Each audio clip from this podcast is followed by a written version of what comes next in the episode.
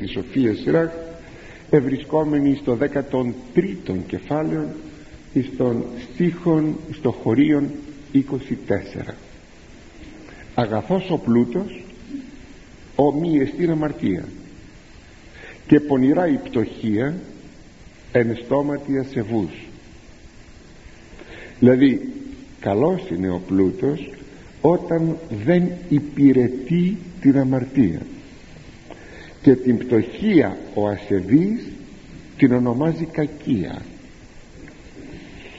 Αγαθός ο πλούτος ομοιεστήν αμαρτίας. Μέχρι τώρα ο Ιερός Συγγραφεύς περιέγραψε ε, τους πλουσίους είδατε πόσα και φέτος και πέρσι χωρία είδαμε μέχρι τώρα με αρκετά μελανά χρώματα πως στέκεται και πως υπάρχει ο πλούσιος. Για να μην νομιστεί όμως ότι στρέφεται και εναντίον του πλούτου άλλο πλούσιος και άλλο πλούτος. Γράφει ότι ο πλούτος είναι αγαθός αρκεί να μην υπηρετεί την αμαρτία. Πράγματι ο πλούτος είναι ένα αγαθόν. Ο Θεός ονομάζεται πλούσιος και όχι βέβαια μόνο πλούσιος εν ελέη δηλαδή σε έλεος αλλά εφόσον του ανήκουν τα πάντα είναι όντως πλούσιος. Είναι ο απόλυτος ιδιοκτήτης πάντων. Ο άνθρωπος δεν είναι ιδιοκτήτης απόλυτος. Είναι σχετικός δεν μπορεί μαζί του να πάρει κάτι αν Φερρυπίν πεθάνει αλλά και πριν πεθάνει. Ακόμη ε, μπορεί να χάσει την περιουσία του γιατί απλούστατα δεν είναι απόλυτος ιδιοκτήτης. Είναι σχετικός ιδιοκτήτης. Η ιδιοκτησία στη γη αυτή είναι απόλυτα απόλυτα σχετική. Συνεπώς ποιος είναι εκείνος στον οποίο ανήκουν τα πάντα; Δεν είναι ο Θεός. Είναι πλούσιος ο Θεός. Και μέσα στον πλούτον του διότι αυτός είναι ο δημιουργός μας γίνεται και ο χορηγός των αγαθών αυτών. Τα αγαθά τα οποία εμείς λέμε πλούτον εξάλλου δεν λέμε στην Θεία Λειτουργία τα σα εκ των σών σοι προσφέρομεν. Τα δικά σου εκ των ειδικών σου σου προσφέρομαι εμείς δεν έχουμε τίποτε. Εμείς βάλαμε μόνο τον κόπο μας να μην είναι σύτος αλλά να είναι άρτος να μην είναι σταφύλι αλλά να είναι ίνος. Συνεπώς μέσα στον σύτον καλύτερα στον άρτον και τον ίνον ε, εμπεριέχεται ο κόπος μας. Αλλά εμπεριέχεται και η αγαθή μας προαίρεση. Εμείς λοιπόν δεν έχουμε τίποτε έξω από τον κόπο μας και την προαίρεσή μας. Όλα τα άλλα είναι δικά σου. Συνεπώς σου προσφέρομαι τα δικά σου που είναι εκ των ειδικών σου. Αυτό δείχνει ότι πράγματι τα πάντα ό,τι έχουμε ακόμη και αυτό που θα γίνει το μυστήριο της Θείας Ευχαριστίας ανήκει στο Θεό. Δεν μπορεί λοιπόν ο Θεός εκείνος ο οποίος δίδει κάθε αγαθό να δίδει τον πλούτον και ο πλούτος να αποτελεί κάτι το κακό ο Θεός δεν είναι δότης κακών πραγμάτων είναι δότης αγαθών πραγμάτων.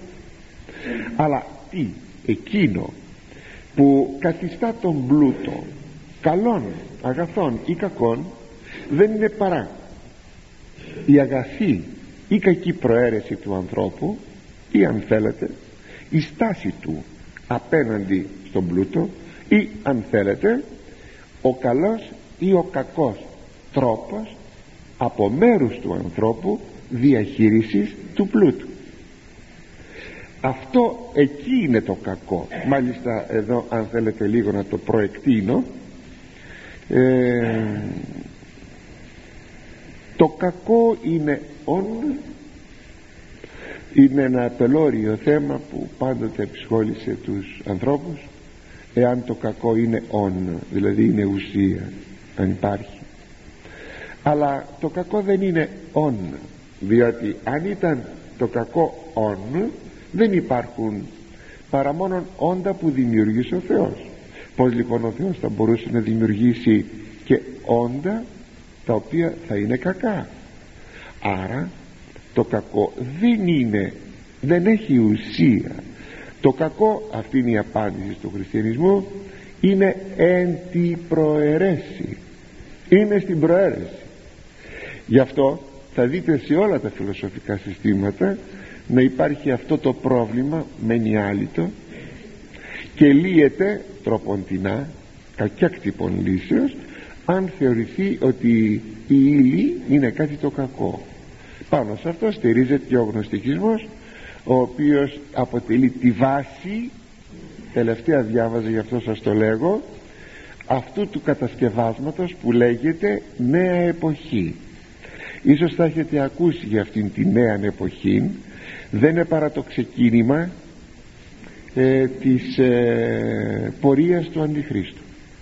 Κατά έναν εμφανή όμως μέσα στην ιστορία τρόπο.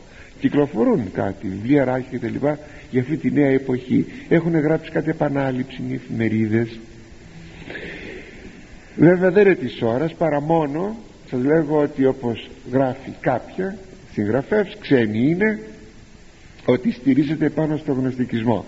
Και τότε όταν το είδα αυτό είπα να γιατί οι πατέρες της εκκλησίας μας όσο καμιά άλλη αίρεση δεν πολέμησαν όσο τον γνωστικισμό ο δε γνωστικισμός προηγείται της αιρέσεως του Αρίου.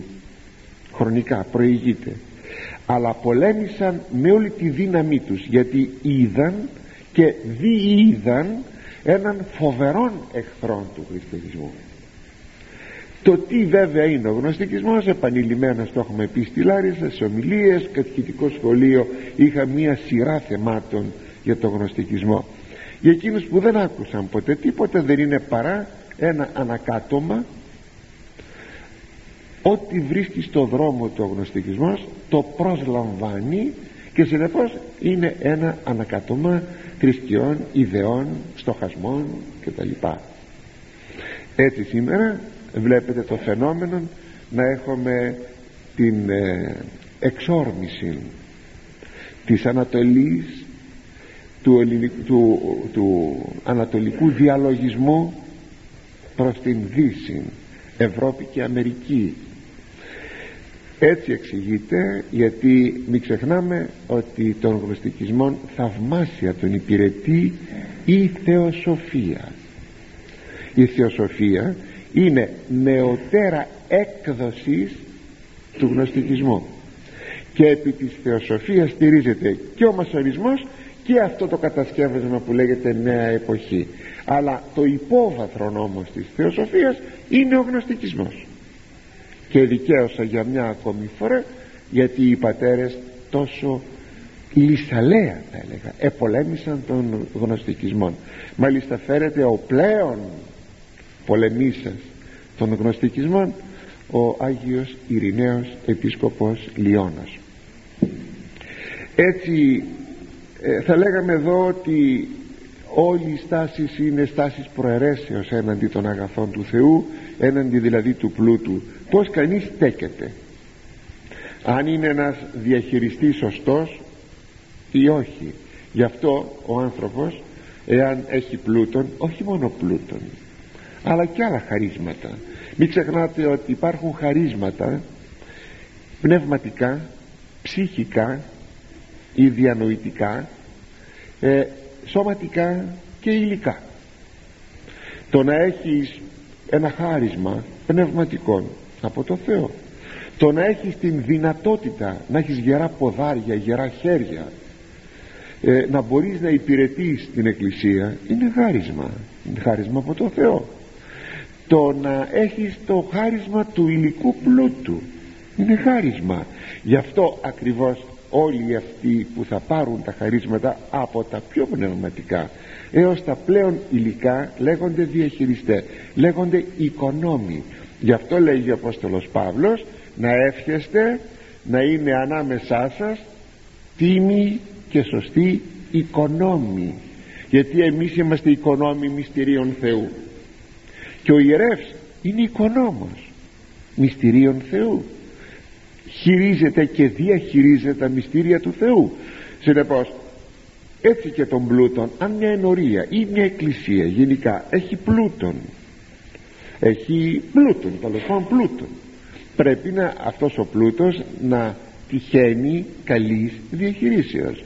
Θυμηθείτε τα κοινόβια της Ιερουσαλήμ όταν έφεραν τα χρήματα οι χριστιανοί τα αναπέθεταν στα πόδια των Αποστόλων χαρακτηριστικό στα πόδια όχι στα χέρια στα πόδια των Αποστόλων και εκείνοι τα ανέθεταν δεν έπιαναν τίποτα στα χέρια τους οι Απόστολοι εκείνοι διέθεταν το κύρος τους και η διαχείριση γίνεται από πρόσωπα τα οποία η ίδια η Εκκλησία είχε κλέξει μην ξεχνάτε τους επτά διακόνους η Εκκλησία τους εξέλεξε και ήσαν διαχειριστέ τραπεζών όταν λέει τραπεζών έχει ευρία έννοια.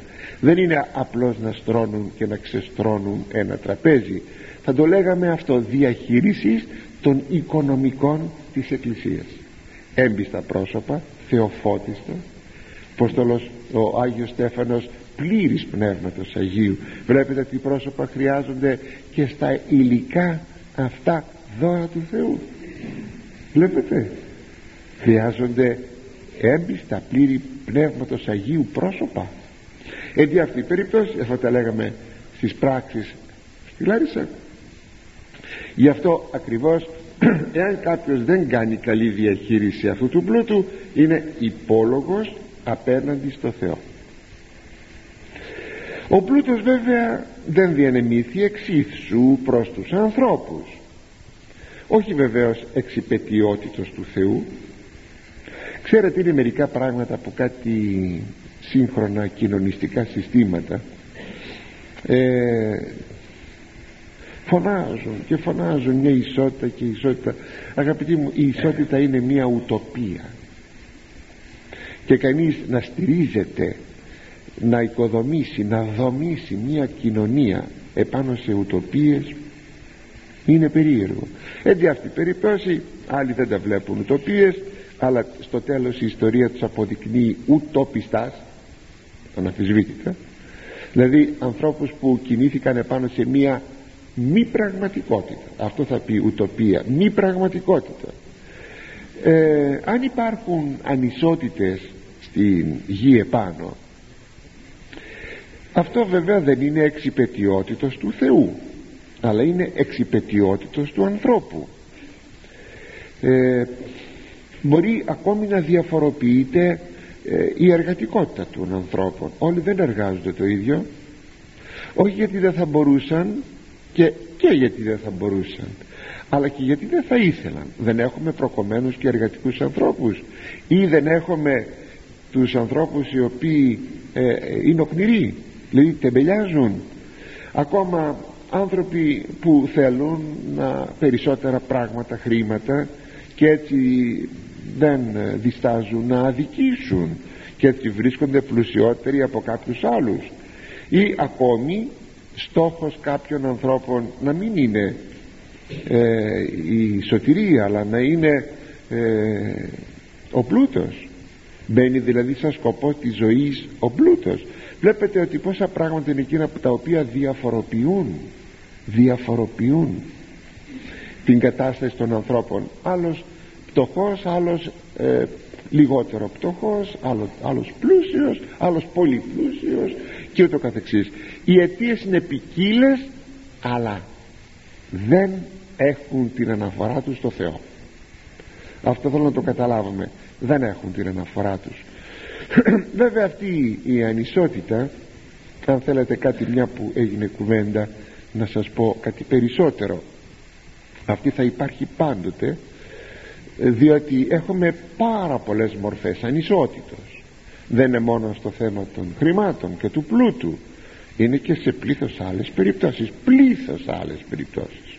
Ακόμη και αυτό που λέμε ισότητα ανδρός και γυναικός. Αγαπητοί μου ας υπάρχουν οι ανισότητες.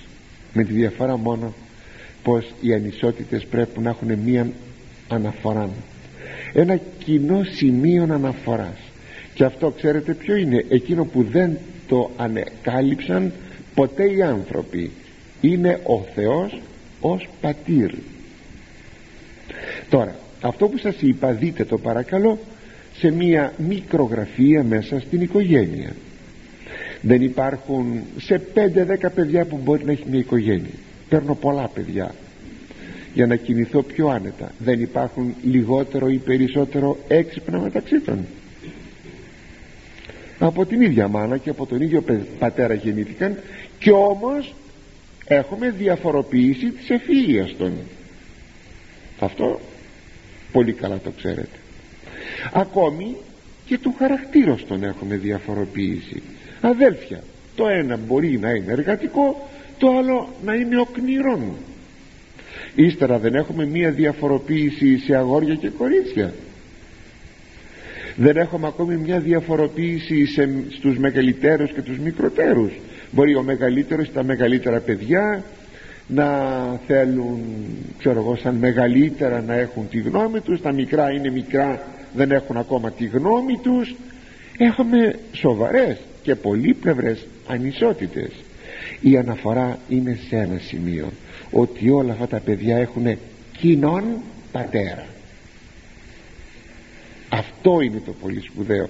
Αν κάποτε λοιπόν ανακαλύπταμε ότι όλοι εμείς οι άνθρωποι έχουμε κοινόν πατέρα το Θεό τότε αυτή η μικρογραφία που σας ανέφερα ε, θα έπρεπε να γίνει μια μεγαλογραφία.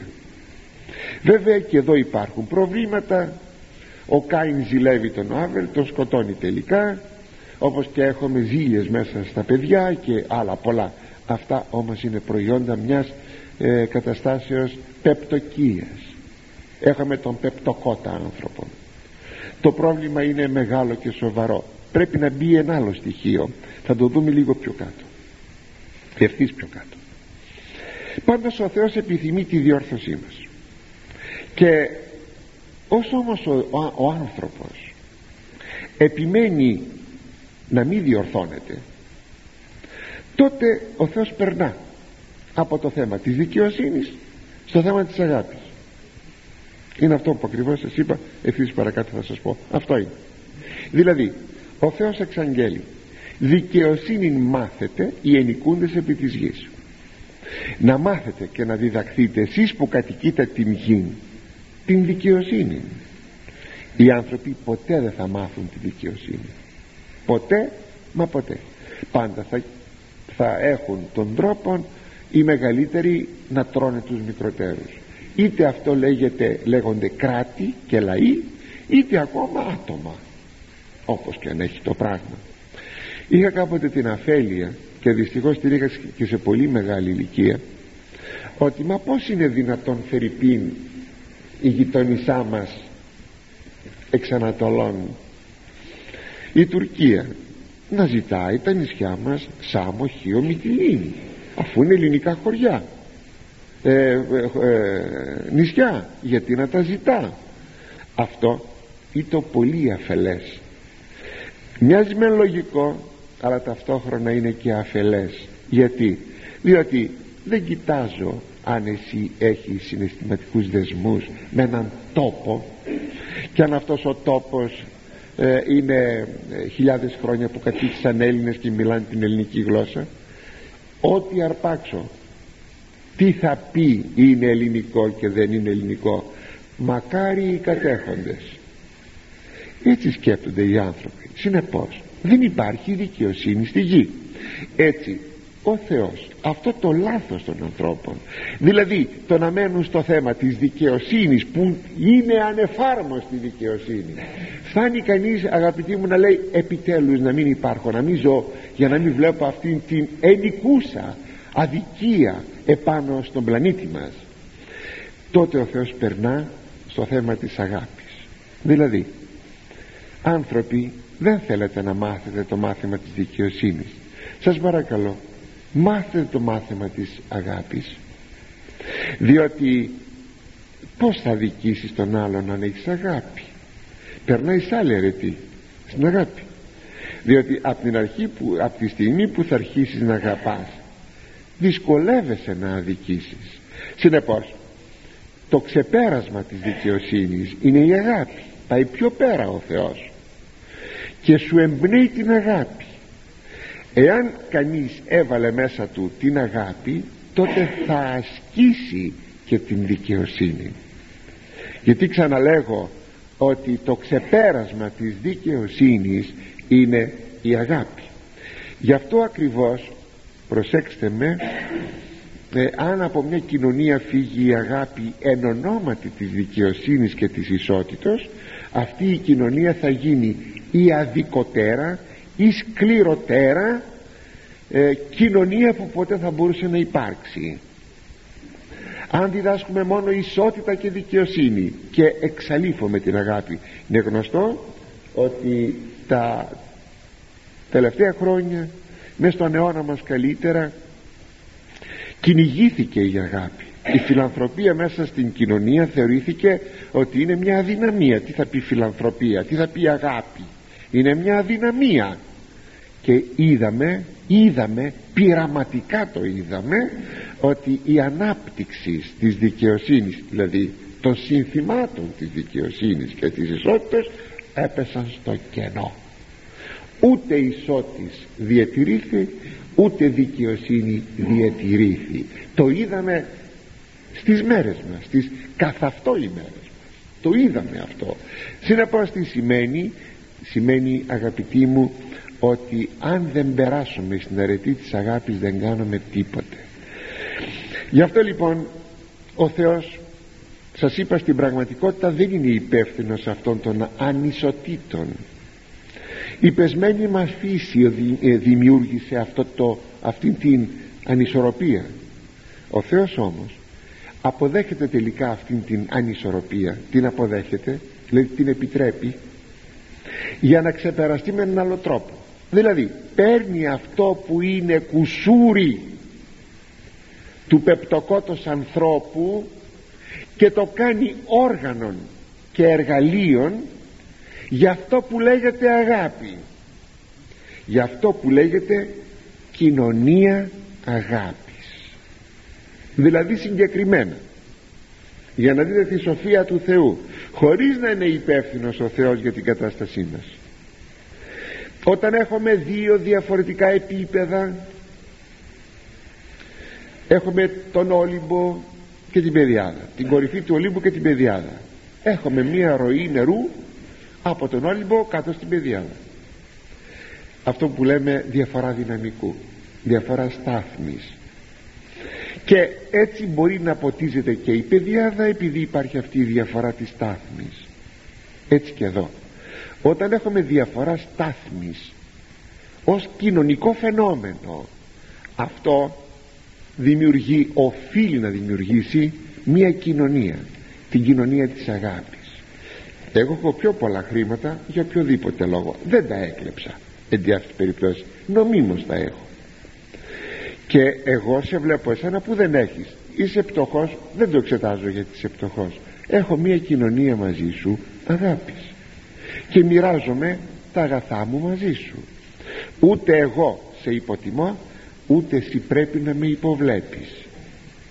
Πρέπει να είμαι θα... και εγώ και εσύ μέσα σε αυτό το χώρο της αγάπης.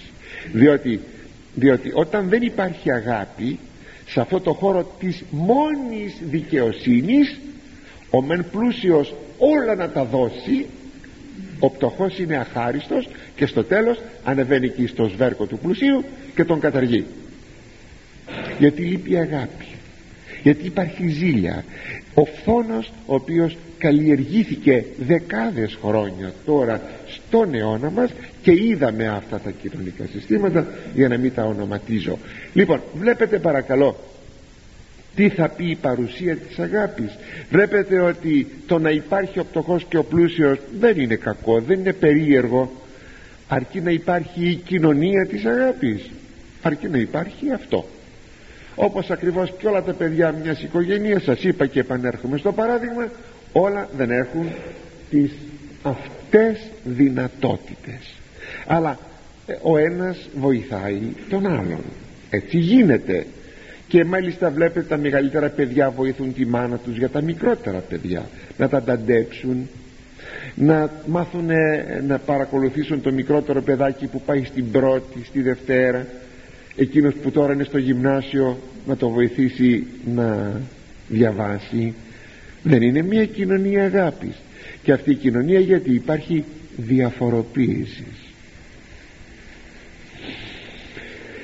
Πλούσιοι υπήρξαν πολλοί μέσα στο χώρο της Αγίας Γραφής. Και στην Παλαιά και στην Καινή Διαθήκη. Ενδεικτικό σας αναφέρω τον Αβραάμ τον Ισαάκ τον Ιακώβ τον Ιώβ. Ακόμη στην Καινή Διαθήκη ο Ιωσήφ ο από Αρημαθέας σαφώς αναφέρεται ότι το πλούσιος. Και ακόμη ο Φιλίμων στην Καινή Διαθήκη πάλι που έχουμε και μια επιστολή προς Φιλίμωνα του Αποστόλου Παύλου ή το πλούσιος αλλά βλέπει κανένας ότι ο πλούτος των δεν τους εμπόδισε αντιθέτως τους βοήθησε το νιώσαν χάρη από το Θεό χάρισμα να βοηθήσουν. Ο Αβραάμ ήταν απλός άνθρωπος ποτέ δεν κόλλησε την καρδιά του στα αγαθά που είχε.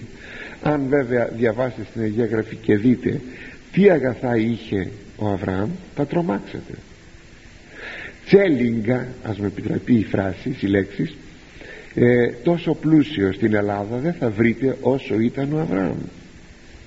Χιλιάδες κατσικοπρόβατα χιλιάδες. Είχε πάρα πολύ πλούτον σε χρυσάφι. Ναι. Αλλά ήταν όμως ο φιλόξενος ο άνθρωπος που ήταν έτοιμος να δώσει, να δώσει, να δώσει. Γι' αυτό όπως λέει και η Διαθήκη επειδή ακριβώς είχε την αρετή της φιλοξενίας δεν την ασκορπίσει ούτε κόλλησε τα, την καρδιά του στα χρήματα. Γι' αυτό λέγει ηξιώθη ή το αμοιβή του αυτό να φιλοξενήσει τον Άγιον Τριαδικών Θεών ή το αμοιβή του. Υπό την μορφή πάλι φιλοξενίας έλαβε την αμοιβή την αμοιβή και τι αμοιβή. Δεν ξέρω αν την είχε άλλο στην ιστορία ολόκληρη. Δεν την είχε κανείς. Να έχει την επίσκεψη του Αγίου Τριαδικού Θεού. Υπό, υπό την μορφή τριών ανδρών. Δεν την είχε κανείς μέσα στην ιστορία. Είδατε αμοιβή πλουσιοπάροχη. Τον αμοιβή πλούσιος Θεός με την παρουσία του. Είναι εκείνο που πολλές φορές λέμε με τιμήσατε με την παρουσία σας ε, ετιμήθη ο Αβραάμ με την παρουσία του Αγίου Τριαδικού Θεού. Ο Ισαάκ ο Ιακώβ πλούσιοι ο Ιώβ. Διαβάστε στο βιβλίο Ιώβ να δείτε τι περιουσία είχε ο Ιώβ.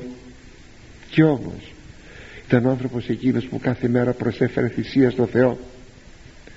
Μήπως τα παιδιά του αμάρτησαν σε κάτι; Και να εξηλαιώσει τον Θεό. Ούτε μπήκε στον πειρασμό να πει εγώ Κύριε κάθε μέρα σε εξηλαίω να με θυσίες κι όμως εσύ άφησες να καταστραφούν τα παιδιά μου και να σκοτωθούν όλα πειρασμός, δεινός πειρασμός. Κι όμως εδώ φταίχτης ήταν ο διάβολος ο φθόνος του διαβόλου. Ο Θεός το επέτρεψε για να γίνει το αιώνιον πρότυπον. Ο Ιώβ υπομονής και δοξολογίας του Θεού κάτω από τους βαρυτέρους πειρασμούς. Λοιπόν βλέπετε ωραίοι πλούσιοι αυτοί ωραίοι πλούσιοι μέσα στο διάλογό του με τους τρεις βασιλείς που τον επισκέφτησαν δεν διστάζει να πει ότι δεν πέρασε άνθρωπος από το σπίτι του που να μην τον φιλοξενήσει λέγει ο Ιώβ και να μην του δώσει αγαθά. Και πήγαινε επήγαινε να βρει τους φτωχούς όχι απλώς να έλεγε στους δούλους του πάρτε και δώσε στους φτωχούς πήγαινε ο ίδιος να βρει τους φτωχούς και να τους δώσει τα δέοντα. Αυτές οι ωραίες ψυχές. Ο Φιλίμων ο Φιλίμων άνοιξε το σπίτι του και το έκανε εκκλησία. Εκεί έγινονται οι συνάξεις. Εκεί ακόμη ε, έβρισκαν καταφύγιο οι πτωχοί χριστιανοί στο σπίτι του Φιλίμωνος αντιλαμβάνεστε λοιπόν αγαπητοί μου ότι ο πλούτος είναι αγαθόν. Αρκεί να είναι σε καλά χέρια. Αντίστροφα. Τι να αναφέρω δεν έχω παρά να αναφέρω την παραβολή του πλουσίου και του Λαζάρου. Δεν είναι πραγματική ιστορία αλλά είναι πραγματική ιστορία. Δηλαδή είναι μια παραβολή που εκφράζει μια πολλαπλή πραγματικότητα και το χαρακτηριστικό και εντυπωσιακό ξέρετε ποιο είναι; Ότι στην παραβολή αυτή διαλέγονται δύο πλούσιοι. Ο πλούσιος Αβραάμ στον παράδεισο ο πλούσιος με πι κεφαλαίων δεν έχει όνομα στον Άδη. Πως στάθηκαν σε δύο διαφορετικά δύο διαφορετικούς χώρους; Απλούστατα γιατί ήταν διαφορετική η στάση τους έναντι στον πλούτον γι' αυτό ακριβώς αγαπητοί μου λέγει η Αγία Γραφή ο ελαιόν πτωχούς μακάριος είναι στις παροιμίες 14,21 αυτός που ελεεί τους φτωχούς είναι μακάριος είναι ευτυχής. Και αν είναι πλούσιος και ελεεί βεβαίως είναι ευτυχής με βάση αυτό το πως δηλαδή ο άνθρωπος στέκεται απέναντι στον πλούτο ενώ ο πλούτος καθεαυτόν δεν είναι κακός. Με βάση αυτό ο Κύριος είπε τα εξής λόγια. Το είπε εξ αφορμής εκείνου του πλουσίου νεανίσκου που ζήτησε να ακολουθήσει τον Κύριο και ο Κύριος του είπε ότι αν θέλεις να με ακολουθήσεις δεν ζήτησε να τον ακολουθήσει αλλά να κερδίσει την αιώνια ζωή. Και ο Κύριος του είπε αν θες αφού λες ότι όλους τις εντολές τις ετήρησες να πουλήσεις τα υπάρχοντά σου να τα δώσεις εις τους φτωχούς και άλλα μαζί μου βέβαια αυτό δεν άρεσε καθόλου εις τον πλούσιο νεανίσκον έγινε κατηφής σκυθρόπασε έγυρισε την πλάτη του και απήλθε. Και τότε ο Κύριος είπε ότι δυσκόλος πλούσιος εισελεύσεται στην βασιλεία των ουρανών δύσκολα θα μπει ο πλούσιος λέγει στη βασιλεία των ουρανών. Πάλι δεν λέγω ημίν. Αυτό που είπε το λέει τώρα με μία εικόνα.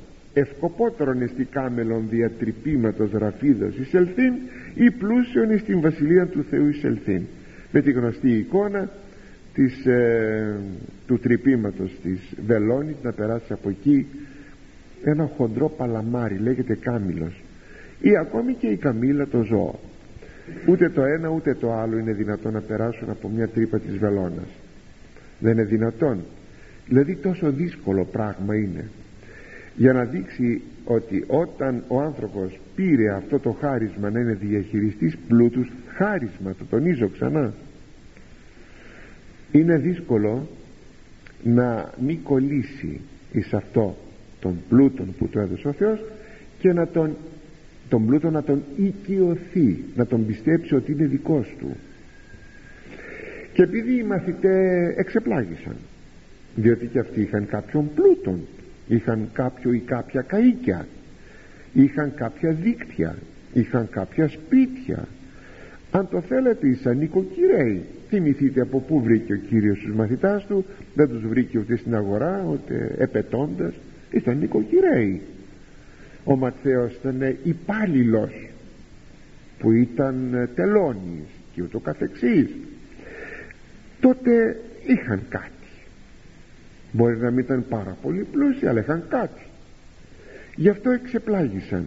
Και ποιος μπορεί να σωθεί; Και ο Κύριος απήντησε παρά ανθρώπης τούτο αδύνατον εστί παρά δε Θεό πάντα δυνατά εστί αυτό λέγει είναι αδύνατον στους ανθρώπους να το επιτύχουν είναι όμως δυνατός στον Θεό. Αυτή η φράση του Κυρίου μας σε πάρα πολλούς ανθρώπους είναι δυσκολοερμήνευτη. Τι σημαίνει τι θέλει να πει αυτό; Ήθελε να τονίσει ότι ο πλούτος γίνεται αγαθός στα χέρια του πεσμένου ανθρώπου αν συνδυαστεί ή αγαθή του προαίρεσης με τη Θεία Χάρη. Η Θεία Χάρη είναι αυτό που είπε ο Χριστός ότι δυνατά είναι στο Θεό. Πως είναι δυνατά στο Θεό; Δηλαδή κατά έναν μηχανιστικό τρόπο παίρνει τον πλούσιο και τον βάζει στο σκαμινί να γίνει ό,τι θα γίνει; Όχι. Άρα λοιπόν χρειάζεται η προαίρεση. Τι είπε στον πλούσιο νεανίσκον εσύ θα μοιράσεις τα υπαρχοντά σου όχι εγώ δεν θα σου τα πάρω με το ζόρι να τα μοιράσω εσύ ή θα μοιράζεις και θα δίνεις στους φτωχούς αυτό σε συνδυασμό με τη χάρη του Θεού ώστε λοιπόν ε, να το καταλάβουμε αυτό το αδύνατον παρανθρώπης αλλά είναι δυνατά αυτά παρά το Θεό. Δυνατά αυτά παρά το Θεό. Σημαίνει ότι πρέπει να γίνει ο συνδυασμός της προαιρέσεώς σου και της χάριτος του Θεού ούτε το ένα μόνο του ούτε το άλλο μόνο του αλλά κατά δυο μαζί. Και αν υποτεθεί ότι γίνεσαι πιστός άνθρωπος χριστιανός και βρίσκεσαι πλούσιος τότε μόνο μπορείς να επιτύχεις το να μπει στη Βασιλεία του Θεού ως πλούσιος. Γιατί τι είπε ο Κύριος ότι ο πλούσιος δεν μπαίνει στη Βασιλεία του Θεού εδώ όμως μπορείς να μπεις στη Βασιλεία του Θεού ως πλούσιος εφόσον υπάρξει αυτός ο συνδυασμός. Η αγαθή σου στάση των πλούτων με τη Θεία Χάρη. Αυτό είναι όλο. Γι' αυτό τονίζει πάλι η Γραφή είναι στη Σοφία Σειράξ το ίδιο βιβλίο μακάριος πλούσιος ως ευρέθη άμομος εκείνος που βρέθηκε ακατηγόρητος είναι ευτυχής αυτός ο πλούσιος. Αλλά είναι γνωστό ότι δεν μπορείς να βρεθείς άμομος ε, και να είσαι πλούσιος. Ε, δεν γίνεται. Θα επαναλαμβάνουμε την εικόνα του Χριστού με την βελόνα και την καμίλα δεν γίνεται. Δεν μπορείς. Λέει ένα ε, στη φιλοκαλία είναι αποδόσεως και λήψεως λέει από το πάρε δώσε δεν μπορείς να ξεφύγεις στην αμαρτία σε μια εμπορική πράξη. Όσο και αν είσαι διατεθειμένος τίμια και σωστά να λειτουργήσεις πάντα κάτι θα υπάρξει. Πάντα κάτι.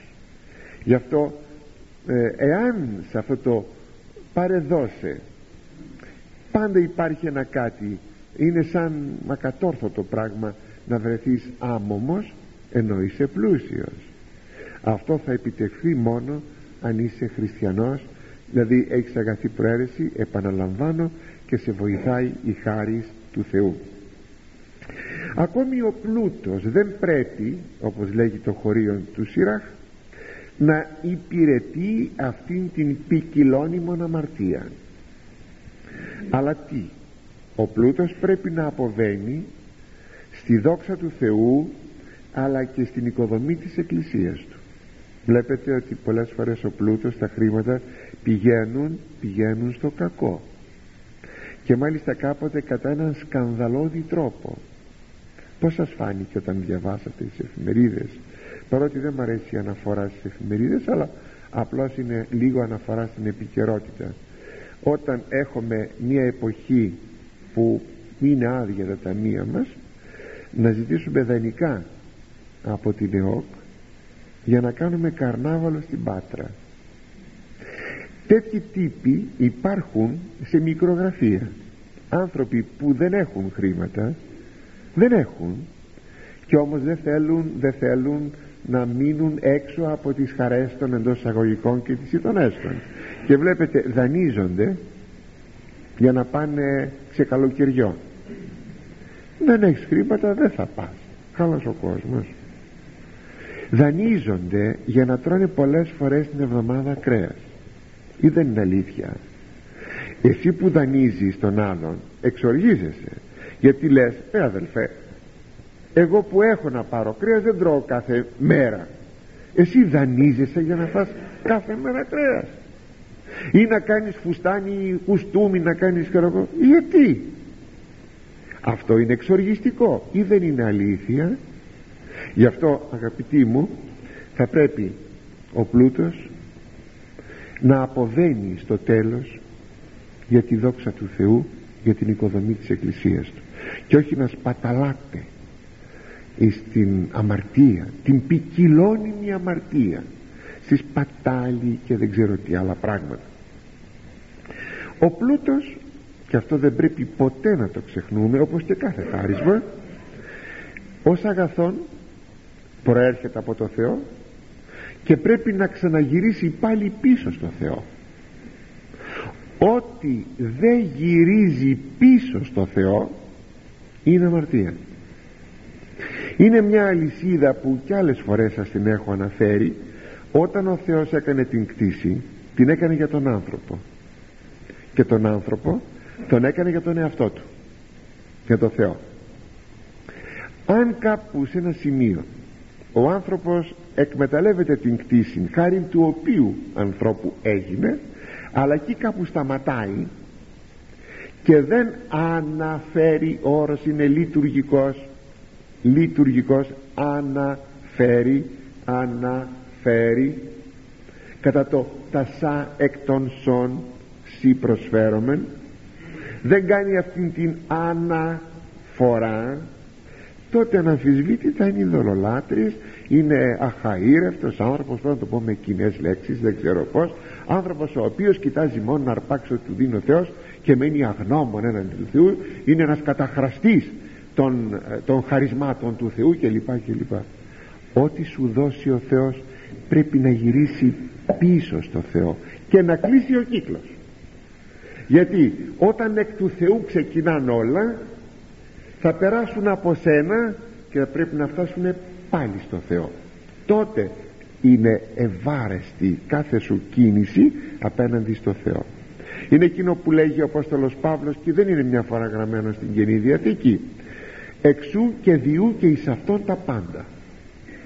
Εκ του Θεού και με τη βοήθειά Του και εις αυτόν τα πάντα. Εις αυτόν τα πάντα όλα πρέπει να γυρίσουν πίσω στο Θεό πως μπορεί να γυρίσουνε; Αγαπητοί μου έχεις χωράφι να σας το πω πολύ απλό ελληνικά. Έχεις ένα χωράφι το θέρισες δεν ξέρω τι θα θερήσουμε φέτος σε διάστη περιπτώσει επειδή είμαι θα αγνώμονες και κλείνει ο κύκλος των εαυτών μας γι' αυτό λέγω δεν ξέρω τι θα θερήσουμε φέτος και μην νομιστεί μόνο ότι θα είναι πτωχός εκείνος ο οποίος δεν θα έχει να θερήσει. Και ο παραπέρα που δεν έχει χωράφι και περιμένει από αυτόν στους ποικίλους συνδυασμούς της κοινωνίας μας όπως είναι δεν θα, έχουμε, δεν θα έχω και οι υπόλοιποι να φάνε. Αναμφίσβητη λοιπόν ή θα είναι ακριβά. Λοιπόν έχεις ένα χωραφάκι το θέρισες μάζεψες τα τσουβάλια σου με το σιτάρι στην αποθήκη σου. Δόξα τω Θεώ. Βλέπεις πόσο σου δώσε ο Θεός. Σήκωσε τα μάτια σου στο Θεό και πες. Δόξα το Θεό έκλεισε ο κύκλος. Έκλεισε ο κύκλος αυτό είναι όλο. Δύσκολο. Θες ακόμη κάτι άλλο. Από αυτό το στάρι για να αισθητοποιήσεις το πράγμα. Δώσε και για προσφορά λειτουργιά. Προσφορά. Εσύ ζήμωσέ η γυναίκα στο σπίτι. Και πήγαινε και στο Θεό να πεις το ευχαριστώς με τον τρόπο αυτόν. Ως θυσία. Θέλεις ακόμη κάτι; Κάνει και ένα μέρος από αυτό το αγαθό που σου έδωσε ο Θεός όσο θέλεις όσο νομίζεις εξαρτάται από τη διάθεσή σου. Κάνε το ελεημοσύνη. Τότε αυτό γύρισε πίσω εις το Θεό. Το κύριο και το βασικό προσέξτε τι είναι. Το δόξα το Θεό. Μπορεί να κάνεις ελεημοσύνη αλλά εάν δεν μπεις δόξα το Θεό δεν έκανες τίποτε. Διότι υπάρχουν άνθρωποι και άθεοι ακόμα οι οποίοι να έχουν καλή καρδιά. Είναι εκείνο που λένε μερικοί ξέρετε δεν πάει μεν στην εκκλησία δεν πιστεύει στο Χριστό αλλά είναι καλός άνθρωπος. Κάνει ελεημοσύνη δεν γυρίζει πίσω στο Θεό αυτό. Δεν γυρίζει πίσω. Απλώς ικανοποιούνται αυτά τα καλά αισθήματα. Ικανοποιούνται τίποτε άλλο. Και δεν δοξάζεται ο Θεός. Πρέπει λοιπόν το κάθε τι να κλείσει τον κύκλο του επιστρέφοντας το Θεό με μία δοξολογία. Γι' αυτό και στο τραπέζι πρέπει να κάνουμε προσευχή. Πάντοτε. Πάντοτε. Και όταν ένα πράγμα φάμε να πούμε δόξα το Θεό ιδίως στα πρωτοκάρπια. Τα πρώτα σίκα που θα φάμε. Τις πρώτες ντομάτες που θα φάμε. Μιλάω στα προϊόντα της εποχής. Βέβαια τα σίκα ακόμα πολύ αργούν εν αυτή περιπτώσει ή τα σταφύλια ό,τι είναι. Ξέρετε τι θα πούμε; Το πρώτο πράγμα που θα φάμε. Θα σηκώσουμε τα μάτια μας απάνω. Και θα πούμε Κύριε σε ευχαριστούμε γιατί ζήσαμε ένα χρόνο για να φάμε πάλι τα αγαθά σου. Σε ευχαριστούμε δύσκολο. Φοβερό. Αυτό είναι όλο. Ο Θεός δεν θέλει τίποτα από αυτά. Ούτε τρώγει τίποτε. Λέγει κάπου σε έναν ψαλμό. Αν υποτεθεί ότι θα πεινούσα όλα τα γρήμια του δάσους δικά μου δεν είναι. Και αν πεινούσα δεν θα τρώγα από τα γρήμια του δάσους. Θα είχα ανάγκη μάλιστα ξέρετε το αγριογούρνο είναι πιο ωραίο από το γουρούνι. Και ούτω καθεξής. Δηλαδή εννοώ το, το κυνήγι είναι πιο ωραίο. Ας με επιτραπεί να το κάνω πιο αισθητότερο γι' αυτό το λέω έτσι αν υποτεθεί ότι ο Θεός τρώει αν υποτεθεί. Έχω ανάγκη από την θυσία σου λέγει ο Θεός. Δηλαδή με υποχρεώνεις γιατί είναι μερικοί που προσφέρουν στο Θεό υποχρεώνοντάς Τον.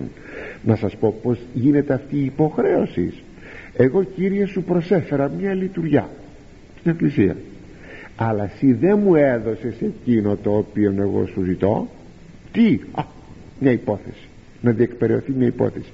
Δηλαδή με άλλα λόγια ξέρετε τι; Υπάρχει, υπάρχει συναλλαγή. Αυτή που υπάρχει σαν κακής ποιότητας πράγμα ανάμεσα στους ανθρώπους. Θα μου δώσεις θα σου δώσω. Θα με εξυπηρετήσεις θα σε εξυπηρετήσω. Πω πω φοβερό. Και φτάνει το φαινόμενο της συναλλαγής. Ακόμη και στις σχέσεις μας με το Θεό. Φτάνει. Και έχουμε και παράπονο γιατί ο Θεός δεν μας έδωσε ενώ εμείς του δώσαμε.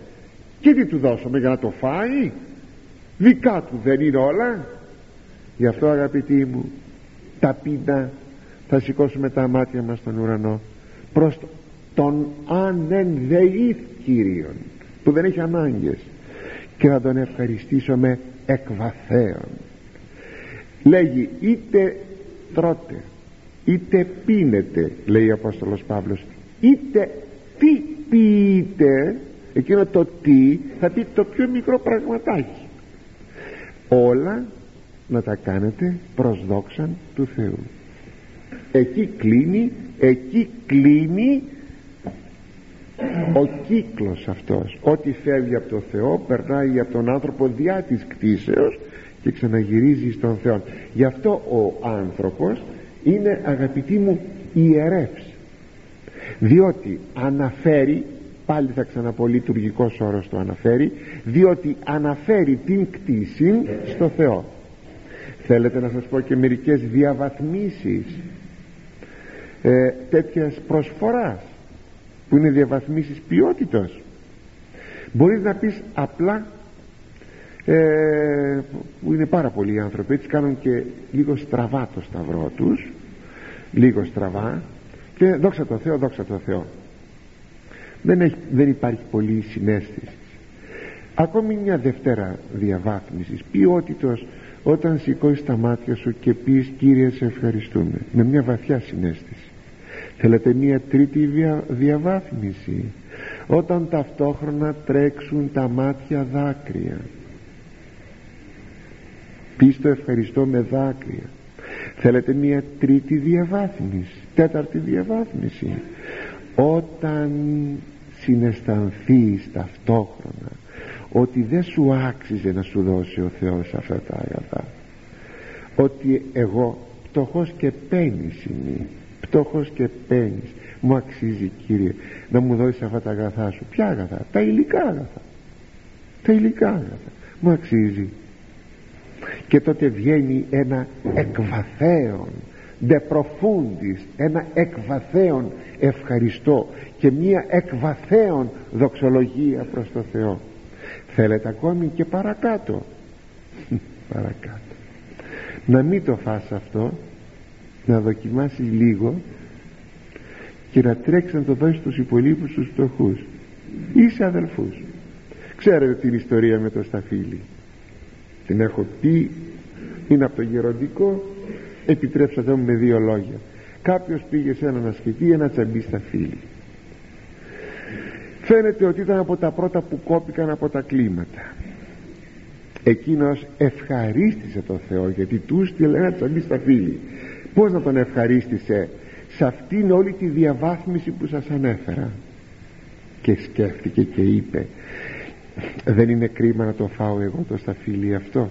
Ας το στείλω λοιπόν σε, κάποιον, σε κάποια γειτονική σκήτη εκεί να φάνε το σταφύλι αυτό. Κατά παρόμοιων τρόπων σκέφτηκαν και εκείνοι που έλαβαν το σταφύλι από εκεί πήγε σε τρίτη σκήτη σε τέταρτη σκήτη ο Θεός ξέρει σε, πότες, σε πόσες σκήτες πήγε. Χάθηκε η, η, η αρχική προέλευσης. Από πού είχε έρθει το σταφύλι χάθηκε αυτό.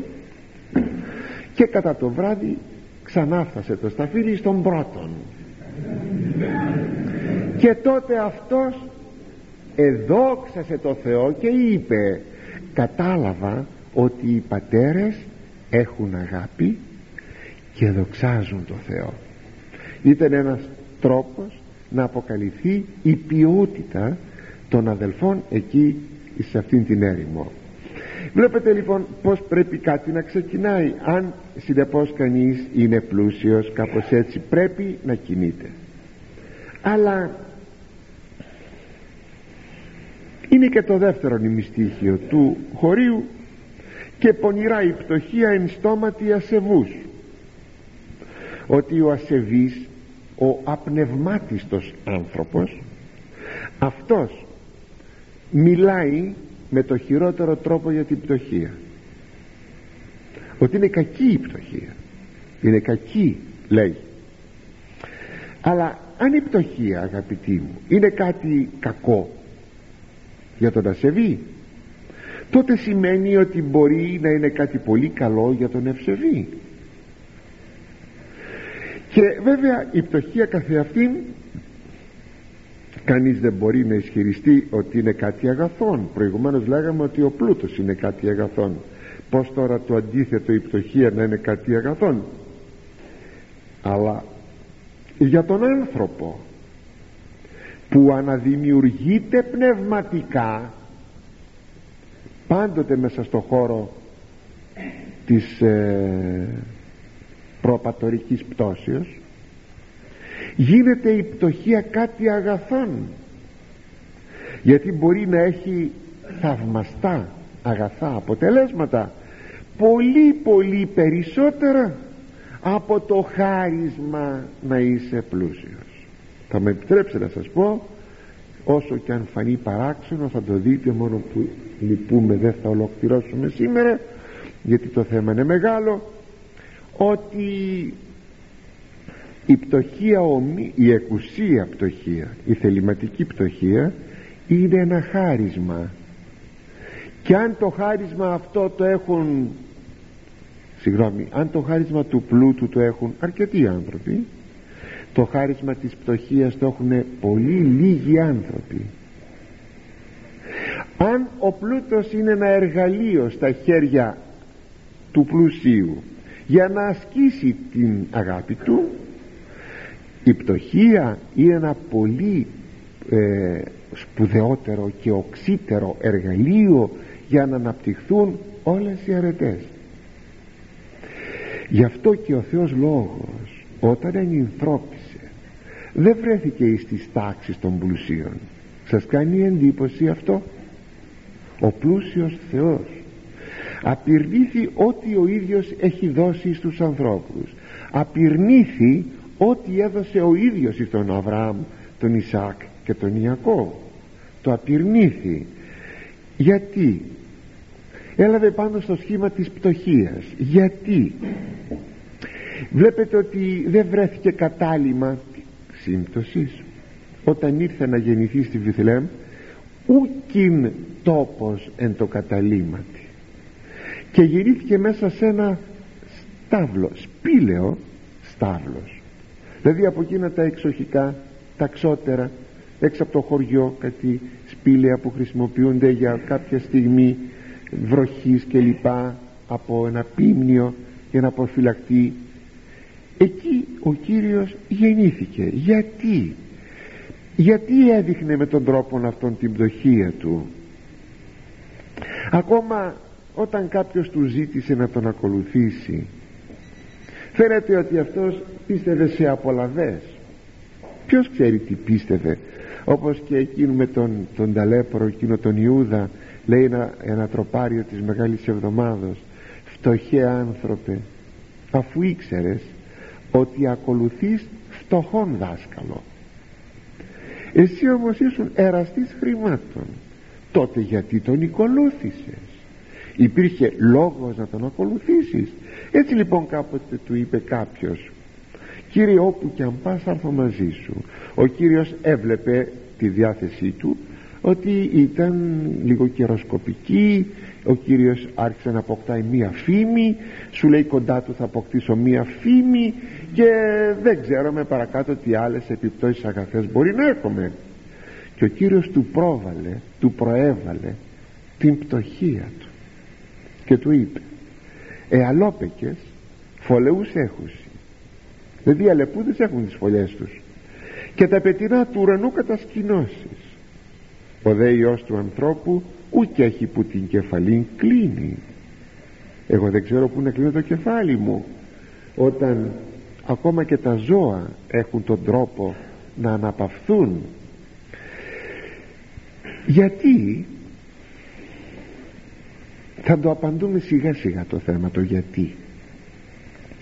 Η πτωχία μετά από την πτώση των πρωτοπλάστων σας είπα προηγουμένως είναι ένα θαυμάσιο εργαλείο επανακτήσεως του παραδείσου του χαμένου παραδείσου. Βέβαια πρόκειται για την εκουσία πτωχία τη θεληματική όχι την ακουσία δεν θα ήταν δυνατόν ποτέ να επενέσει ο Κύριος κάτι το οποίο δεν προέρχεται από προαίρεση. Το, λέγει, το λέγουν σαφώς οι ερμηνευτές αυτό αγαπητοί μου. Θα το δούμε και παρακάτω λίγο. Ε, χωρίς προαίρεση το πράγμα δεν έχει αξία. Συνεπώς πρόκειται για τη θεληματική την εκουσία τη θεληματική πτωχία. Η θεληματική πτωχία απαιτεί ηρωισμό είναι πιο δυνατό πράγμα από ότι να αισθάνεσαι ότι είσαι πλούσιος και λες ότι είσαι δυνατός. Είναι πιο δυνατό πράγμα. Είναι ακόμα γλυκητάτη η πτωχία. Μη μου πείτε τι μας λες παππούλη μου τι ουτοπίες είναι αυτές. Είναι γλυκητάτη σε εκείνους που δοκίμασαν τα αγαθά της και θεληματικά την επεδίωξαν. Γλυκητάτη είναι ο πλούτος είναι ένα βάρος. Η πτωχία είναι ένα φτερό που σε κάνει να αισθάνεσαι ότι είσαι ο πιο ελαφρύς άνθρωπος ή καλύτερα το πιο ελαφρύ δημιούργημα μέσα στην κτήση. Και ταυτόχρονα όλοι οι κτήσεις είναι δική σου.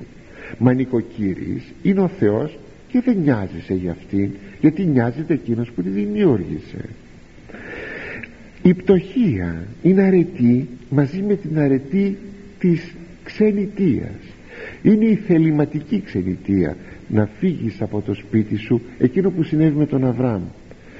Η πρώτη αρετή ήταν η αρετή της ξενιτίας για τον Αβραάμ.